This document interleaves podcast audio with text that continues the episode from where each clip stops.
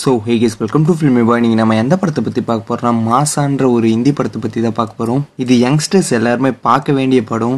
And வீடியோக்குள்ளே போகிறதுக்கு முன்னாடி நீங்கள் இன்னும் சேனலை சப்ஸ்கிரைப் பண்ணலாம். சப்ஸ்கிரைப் பண்ணி வச்சுக்கோங்க. இது ரொம்ப சூப்பரான படம். ஸ்கிப் பண்ணாமல் பாருங்கள் ஃபஸ்ட் எடுத்தோடனே நமக்கு தேவின்ற ஒரு பொண்ணை காட்டுறாங்க.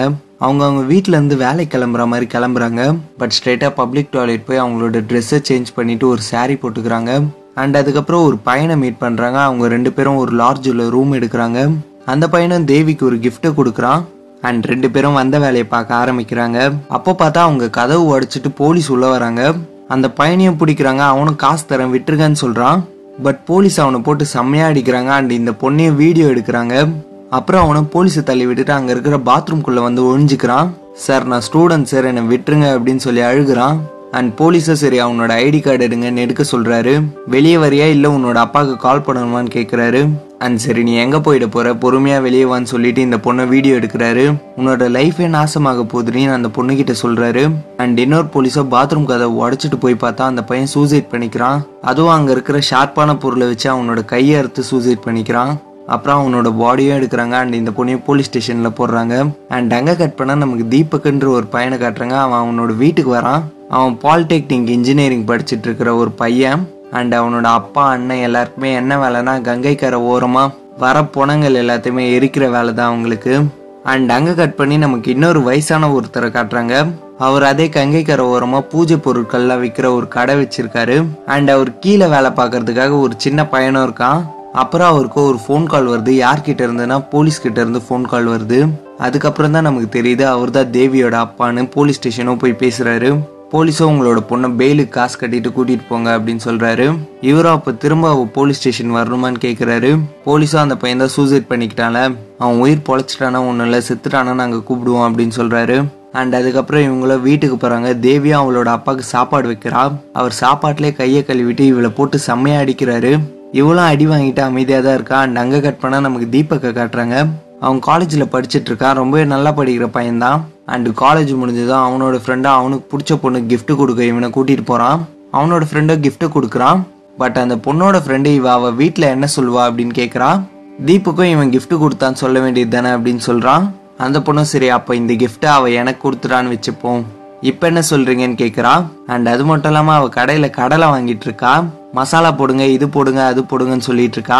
தீபுக்கும் என்ன இவன் அஞ்சு ரூபாய் கடையிலக்கே இவ்வளோ கம்ப்ளைண்ட் பண்ணிட்டு இருக்காளே அப்படின்னு சொல்கிறான் அந்த பொண்ணு என்னடா இவன் இப்படி சொல்கிறானேன்னு பார்க்குறா அண்ட் அவனோட ஃப்ரெண்டும் இங்கே இருந்தால் சண்டை தான் வரும்னு அவனை கூட்டிகிட்டு வந்துடுறான் அண்ட் அதுக்கப்புறம் தேவியோட அப்பாவும் அவரோட கடைக்கு வராரு. ஆல்ரெடி போலீஸ் அசிங்கப்பட்டதுனால யார் கூடயுமே பேச மாட்டாரு அண்ட் அவர் இல்லாத நேரமா பார்த்து போலீஸாக அவரோட வீட்டுக்கு வராரு. தேவிகிட்டயே அந்த பையன் இறந்து போயிட்டான்னு சொல்றாரு. அவளும் வந்து அப்படியே சோகமாக உட்கார்றா அண்ட் அதுக்குள்ளே அவளோட அப்பாவும் வந்துடுறாரு. அவர்கிட்டயே அந்த பையன் செத்து போயிட்டான். இந்தாங்க கோர்ட் கேஸ் இருக்கு. அதுக்கு சைன் போடுங்க நாங்கள் தேவியை கூட்டிகிட்டு போகணும்னு சொல்கிறாரு தேவியோட அப்பாவும் அந்த பையனாக தானே சார் சூசைட் பண்ணிக்கிட்டான். அதுவும் நீங்கள் அவனை பிடிக்கிற விதத்தில் தான் சார் அவன் சூசைட் பண்ணிக்கிட்டான் அப்படின்னு சொல்கிறாரு போலீஸும் ஓஹோ நீங்கள் ஃபஸ்ட்டு ப்ரொஃபஸராக இருந்ததுனால உங்களோட ப்ரொஃபஸர் தனத்தை என்கிட்ட காட்டுறீங்களா? மீடியா நியூஸ் எல்லாத்துலேயுமே உங்கள் பொண்ணோட வீடியோ தான் வரும். இதுக்கு சைன் போடுங்க அப்படின்னு சொல்கிறாரு தேவியோட அப்பாவே என்னை மன்னிச்சிருங்க சார் எங்கள் மானமே போயிடும். வேற எதுனா வழி இருக்கான்னு கேட்குறாரு அந்த போலீஸும் சரி நீங்கள் எவ்வளோ சம்பாதிக்கிறீங்க அப்படின்னு கேட்குறாரு இவரும் மாதம் ஒரு பத்தாயிரம் பஞ்சாயிரம் வரும் சார் அப்படின்னு சொல்கிறாரு அண்டு தேவியும் சம்பாதிக்கிறாள. ஸோ நீங்கள் மூணு மாதத்துக்குள்ளே மூணு லட்ச ரூபாய் கொடுங்க அப்படின்னு சொல்கிறாரு தேவியோட அப்பாவும் ஐம்பதாயிரம் வாங்கிக்கோங்க சார். அதுவே எனக்கு கஷ்டம் தான் அப்படின்னு சொல்கிறாரு போலீஸும் சமக்கோவம் ஆகிட்டு ஆயிட்டு என்ன பேரம் பேசிகிட்டு இருக்கோமா? இங்கே பாரு மூணு மாதத்தில் மூணு லட்சம் கொடுக்கலன்னா உன் பொண்ணோட வீடியோ தான் டிவி ஃபுல்லாக வரும். புரிஞ்சதா? முதல்ல ரெண்டு நாளைக்குள்ளே ஒரு லட்சத்தை கொடுக்குற வழியை பாரு. அப்புறம் மீதி காசை மூணு மாதத்தில் கொடு அப்படின்னு சொல்கிறாரு தேவியோட அப்பாவும் வேறு வழி இல்லாமல் ஒத்துக்கிறாரு. அண்ட் இறந்து போன அந்த பையனை எரிக்க போறாங்க. தேவியம் பின்னாடியே போறா பட் லேடிஸ்லாம் எரிக்கிற இடத்துக்கு போகக்கூடாதுன்னு சொல்லிடுறாங்க. அண்ட் அந்த பையனோட அப்பா அழுதுட்டே அந்த பையனை எரிக்கிறாரு. அவர் கூட இருந்து இந்த வேலையை பார்க்கறதுலாம் தீபக் தான். அண்ட் இந்த பொண்ணும் தூரமா இருந்து இதெல்லாம் பார்த்து ரொம்ப ஃபீல் பண்ணி அழுகிறா. அண்ட் அப்புறம் தீபக்கோட வீட்லயும் அவரோட அப்பாவும் எப்போ உனக்கு படிப்பு முடியுதுன்னு கேட்குறாரு அவனும் ரெண்டு மாசத்துல முடிஞ்சிடும் அதுக்கப்புறம் ஜாப் பிளேஸ்மெண்ட் தான் அப்படின்னு சொல்றான். அண்ட் அவனோட அண்ணனையும் அவனோட அப்பா என்ன சொல்றாருன்னா எரிச்சோமே அந்த பணத்தோட வெள்ளி சாமான் எதனா இருக்கும் அதை போய் எடுத்துருவான்னு சொல்றாரு. தீபகோட அண்ணனும் நான் வீட்லயே இருக்க கூடாதுன்னு சொல்லி கோவப்படுறாரு. அண்ட் அவருக்கு தீபகை உயர்த்தி அவரை தாழ்த்தி பேசுறது சுத்தமாவே பிடிக்கல. அண்ட் அவனோட அப்பாவும் நீ நல்ல வேலையா பார்த்துட்டு இங்கிருந்து போயிடு. இல்லைன்னா நீயும் இந்த மாதிரி தான் பணத்தை எரிக்கணும் அப்படின்னு சொல்றாரு. இதை கேட்டது தீபக்கோட அண்ணனும் தட்டை வீசிட்டாங்கிறது போறாரு. அண்ட் அண்ணன் கவலைப்படுறது தீபக்கும் கவலையா இருக்கு அவர்கிட்ட பேச வராரு. பட் அவனோட அண்ணன் மூஞ்சி கொடுத்தே பேச மாட்டாரு போயிடுறாரு. அண்ட் அதுக்கப்புறம் தேவியோட அப்பாவும் ஒரு லட்சத்தை அந்த போலீஸ் கிட்ட கொடுக்குறாரு. அப்புறம் வீட்டுக்கு வந்து அவகிட்ட நீ எதுவுமே சொல்ல மாட்டேன்னு கேட்குறாரு அவளும் நான் வேலை பார்க்குற கம்ப்யூட்டர் சென்டரில் அவனும் ஸ்டூடெண்ட்டு அவனோட ப்ராஜெக்ட்டுக்கெலாம் நான் ஹெல்ப் பண்ணுவேன். அவன் பேசுறது எனக்கு ரொம்பவே பிடிக்கும். நாங்கள் ரெண்டு பேர் பிடிச்சி போய் தான் இப்படி பண்ணோம் அப்படின்னு சொல்கிறான் அவளோட அப்பாவும் இதை பண்ணுறதுக்கு முன்னாடி ஒரு வாட்டி கூட நீ யோசிக்கல அப்படின்னு கேட்குறாரு அவளும் எனக்கு தெரியலன்னு சொல்கிறா அவளோட அப்பாவும் ரொம்பவே கோவப்படுறாரு. இப்போ பாரு அந்த பையன் செத்து போயிட்டான். நம்ம மூணு லட்ச ரூபாய் லஞ்சம் கொடுக்கணும். அண்ட் அதில் இப்போ என்னோட எஃப்டி பணம் ஒரு லட்சத்தை நான் கொடுத்துட்டு வந்திருக்கேன். ஒன்றுமே தெரியாதுன்னு சொல்கிறேன் அப்படின்னு சொல்லி திட்டுறாரு. அண்ட் அவர் கீழே வேலை பார்க்குற அந்த குட்டி பையன் இருக்கால அவனும் நதியில் குதிச்சுட்டு கொஞ்சம் சில்லற காசு எடுத்துகிட்டு வந்து அவர்கிட்ட கொடுக்குறான். இங்கே பாருங்கள் நான் நல்லா தான் அந்த கேம் விளையாடுவேன் என்னை விளையாட விடுங்க அப்படின்னு சொல்கிறான் அவரும் அது விளையாட்டுலாம் கிடையாது அது ஒரு கேம்பிளிங்க அதுக்கு நீ போவாதன்னு சொல்கிறாரு அவனும் கோச்சிட்டு போயிடுறான் அது என்ன விளையாட்டுன்னு சீக்கிரமாக சொல்கிறேன் அண்ட் இங்கே தீபக்கு அவனோட ஃப்ரெண்ட்ஸ்லாம் ஒரு கம்ப்யூட்டர் சென்டர் வந்திருக்காங்க. ஃபேஸ்புக் நோண்டிட்டு இருக்காங்க தீபிகா அவனோட ஃப்ரெண்டு கிட்ட என்ன சொல்றானா அன்னைக்கு உன் லவ்வர் கூட அவ ஃப்ரெண்டு இருந்தால அவளோட ஐடியை கண்டுபிடிக்கலான்னு சொல்றான். அவங்களும் உனக்கு அந்த பொண்ணை பிடிச்சிருக்கா? சரி கண்டுபிடிக்கலான்னு கண்டுபிடிக்கிறாங்க. அண்ட் அவளோட ஐடியா கிடைச்சிட்டு தீபக் கிட்டே சீக்கிரமா ஒரு ஐடி கிரியேட் பண்ணி அவ கூட பேச ஆரம்பி அப்படின்னு சொல்றாங்க. அண்ட் இங்க தேவியோட அப்பா கிட்டே வந்தோன்னா அந்த கேமை பார்த்துட்டு இருக்காரு அதாவது அது என்ன கேம்னா எல்லாருமே பெட் பண்ணுவாங்க. அப்புறம் அந்த கேம் நடத்துறவங்களும் கொஞ்சம் காசு தூக்கி நதியில போடுறாங்க. ஸோ அந்த கேமில் கலந்துக்கிற குட்டி குட்டி பசங்களாம் நதிக்குள்ளே குதித்து அந்த காசை எடுத்துகிட்டு வரணும்.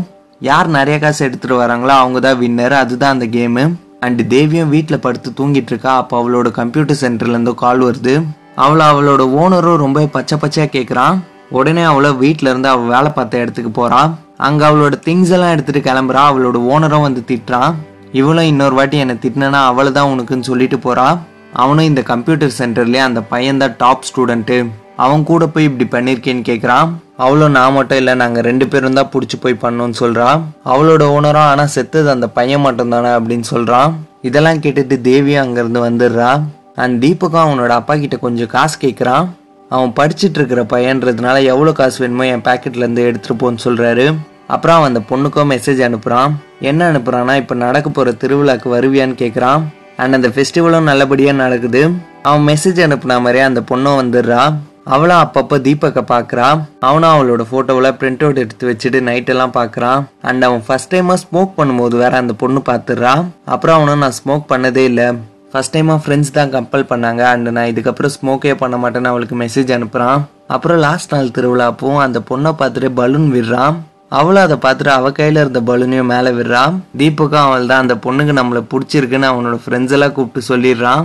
அண்ட் அவனோட ஃப்ரெண்ட் ரெக்வஸ்டையும் அவன் அக்செப்ட் பண்ணிடுறான். அண்ட் இங்கே தேவியை கூட்டிட்டு அவரோட அப்பாவும் அவரோட பழைய ஸ்டூடெண்ட்டை பார்க்க வராரு எதுக்குன்னா இவளுக்கு வேலை வாங்கி தர வராரு இவளும் எனக்கு குறைஞ்சது இருபதாயிரம் ரூபாய் சம்பளம் வேணும்னு கேட்குறான் பட் இவளோட அப்பாவும் ஃபஸ்ட்டு வான் கூட்டிகிட்டு போகிறாரு அந்த கம்பெனி ஓனரும் இப்போ எல்லா வேலையுமே ஃபில் ஆயிடுச்சு.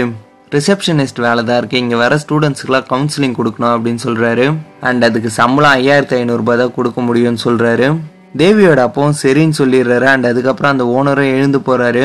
இவளுக்கும் வெறும் ஐயாயிரத்தி ஐநூறுரூபாய்க்கு வேலை வாங்கணுமா? பிடிக்கலன்னு அவளோட அப்பா கிட்ட சொல்றா. அவரும் என்னோட ஸ்டூடெண்ட் எவ்வளோ மரியாதையாக உனக்கு வேலை கொடுத்துருக்கான்? ஒழுங்கா பாருன்னு சொல்கிறாரு அண்ட் இங்கே தீபக்கும் அவன் லவ் பண்ணுற பொண்ணும் ஒன்றா மீட் பண்ணி பேசுகிறாங்க அவளும் என்ன படிக்கிறேன்னு கேட்குறா இவனும் பாலிடெக்னிக் படிக்கிறேன்னு சொல்கிறான் அண்ட் இவனும் உனக்கு என்னென்ன பிடிக்கும்னு கேட்குறான் அவளும் மியூசிக் பிடிக்கும். அண்ட் எனக்கு கவிதைனா ரொம்ப பிடிக்கும். உனக்கு இந்தந்த ரைட்டர்ஸ்லாம் தெரியுமான்னு கேட்குறா அவனுக்கு யாருமே தெரியல. அண்ட் சரி உங்ககிட்ட யாருனா பிரச்சனை பண்ணாங்கன்னா என்கிட்ட சொல்லு நான் பார்த்துக்கிறேன்னு சொல்கிறான் அவ்வளோ சரி ஆனால் நம்மளுக்குள்ள பிரச்சனை வந்தால் என்ன பண்ணுறது அப்படின்னு கேட்குறான் அவனை அதையும் நானே சரி பண்ணிடுறேன் அப்படின்னு சொல்கிறான் அண்ட் நம்ம ரெண்டு பேர் ஃப்ரெண்ட்ஸ் தானே தயங்கிட்டே கேட்குறான் அவளும் ஆமான்னு சொல்லிடுறா. அப்புறம் இங்கே தேவியும் புது வேலையை பார்த்துட்ருக்கா அப்போ அங்கே வேலை பார்க்குறவனா எதுக்காக முன்னாடி வேலையை விட்டேன்னு கேட்குறான் பட் இவளும் பிடிக்கலன்னு சொல்கிறா பட் அவனும் எனக்கு எல்லா விஷயமும் தெரியும்னு சொல்கிறான் இவ்வளோ இதெல்லாம் கேட்டுட்டு அவளோட வீட்டுக்கு வரான். அண்ட் இறந்து போன பையன் இவளுக்கு கிஃப்ட் கொடுத்துருப்பான்ல. அதை பார்த்துட்டு பிரிக்க போறா பட் பிரிக்க வேணான்ற முடிவு எடுக்கிறான். அதுக்கப்புறம் அந்த பையன் படித்த காலேஜுக்கு போகிறான் அவனோட காலேஜ் நோட்டீஸ் போர்ட்லேயே அவன் இறந்ததை பற்றி போட்டிருக்கு. அப்புறம் காலேஜ் ஆஃபீஸ் ரூம் போய் இந்த பையன் இறந்து போனால அவன் நான் வேலை பார்க்குற கம்ப்யூட்டர் சென்டரில் தான் ஒரு ப்ராஜெக்டாக வந்தான். அவன் கொஞ்சம் காசு தரணும் அதனால எனக்கு அவனோட அட்ரஸ் வேணும்னு சொல்கிறான் அவங்களும் அவளுக்கு அட்ரஸ் ஃபோன் நம்பர் எல்லாமே கொடுத்துட்றாங்க. அண்ட் அவளோட அப்பா கீழே வேலை பார்க்குறால அந்த பையனை அவரை கூப்பிட்றான் அந்த விளையாட்டுக்கு. அவரும் சரின்னு அவனை விளையாட விடுறாரு. பார்த்தா அவன் ஃபர்ஸ்ட் டைமே ஜெயிச்சிடுறான். அண்ட் தேவியும் இறந்து போன அந்த பையனோட அப்பாவுக்கு கால் பண்ணுறா பட் பயந்துட்டு பேசாமலே வச்சிடுறா. அண்ட் தீபக்கும் அவன் லவ் பண்ணுற பொண்ணு ஃபோனில் பேசுகிறாங்க அவளும் இவனுக்கு நிறைய கவிதைகள் எல்லாம் சொல்றா. அண்ட் இவனும் ஃபேஸ்புக்கில் நான் உன்னோட பர்த்டே பார்த்து தெரிஞ்சுக்கிட்டேன் அப்படின்னு சொல்கிறான் அண்ட் அவளோட அம்மாவும் கூப்பிடுறாங்க அவளும் போறேன்னு சொல்றான். இவனும் சரி ஒரு நிமிஷம் இனிமே என்ன நீவா போன்னு கூப்பிடாத பேர் சொல்லியே கூப்பிடுன்னு சொல்றான். அவளும் சரி நான் சொல்லி கொடுத்த கவிதையை கரெக்டா சொல்லி நான் உன்னை பேரை சொல்லியே கூப்பிடுறேன் அப்படின்னு சொல்றான். அண்ட் இவனும் என்ன பண்றான்னா இவ்வளவு நேரம் இவங்க பேசின கான்வர்சேஷன் எல்லாம் ரெக்கார்ட் பண்ணி வச்சுக்கிறான். அண்ட் தேவியும் அவளோட ஆஃபீஸில் இருக்கா? இறந்து போன அந்த பையனோட அப்பா கால் பண்ணுறா அவரும் ஃபோன் எடுக்கிறாரு. இவளும் பயந்துட்டு பேங்க்லேருந்து கால் பண்ணுறோன்னு சொல்லிடுறா. அப்புறம் அவரை கட் பண்ணிடுறாரு. அண்ட் இவளை ஆஃபீஸில் ஒருத்தன் டிஸ்டர்ப் பண்ணுவாள் அவன் திரும்ப இவகிட்ட பேசுகிறான் நான் ஸ்ட்ரெயிட்டாகவே கேட்டுறேன். என் கூட படு. ஓனர் கூட படுத்து தானே நீ இந்த வேலையும் வாங்கின அப்படின்னு கேட்குறான் இவளும் அங்கேருந்து ஸ்ட்ரெயிட்டாக அவளோட அப்பா கடைக்கு வரா. அவர்கிட்ட பேசணும்னு சொல்கிறா அவரும் இங்கெல்லாம் வராத. வீட்டுக்கு போன்னு சொல்கிறாரு அண்ட் அதுக்கப்புறம் வீட்டுக்கு போனதும் நான் வேலையை விட போறேன்ற விஷயத்த சொல்றா. அவரும் எல்லாம் உன் இஷ்டப்படி தான் பண்ணுவேன் நான் உன்னை நல்லா படிக்க வச்சு பையன் மாதிரி தானே வளர்த்தேன். ஆனா நீ எனக்கு திரும்ப என்ன கொடுத்த? இந்த மாதிரி வீடியோ வெளியிட்டுருவேன் பயமுறுத்துறாங்க அப்படின்னு சொல்றாரு. அண்ட் நீ எதுக்காக இந்த மாதிரி என்னை பழி வாங்குற அப்படின்னு கேக்குறாரு. அவளும் அம்மாக்காகன்னு சொல்றா. அவளோட அப்பாவும் உன்னோட அம்மா இறக்கும் போது உனக்கு வெறும் ஆறு வயசுன்னு தான் சொல்கிறாரு அவ்வளோ ஆறு வயசில் எனக்கு எதுவும் தெரிஞ்சிருக்காதா? உங்களுக்கு அந்த டைமில் உங்கள் ஸ்டூடெண்ட்ஸ் எக்ஸாம் தான் முக்கியமாக இருந்தது அப்படின்னு சொல்கிறா அவரும் அதுக்கப்புறம் உனக்கு எதுவும் ஆகிடக்கூடாதுன்றதுக்காக தான் நான் அந்த வேலையும் விட்டேன்னு சொல்கிறாரு அண்ட் அவ்வளோ சரி போலீஸ் கொடுக்க வேண்டிய பணத்துக்கு நானும் கொஞ்சம் பணம் தரேன் அப்படின்னு சொல்கிறா அண்ட் இங்கே தீபக்கும் அவன் லவ்வர் கூட பேசினதை ரெக்கார்ட் பண்ணலாம். அதை அவன் ஃப்ரெண்ட்ஸுக்கெல்லாம் போட்டு காட்டுறான்.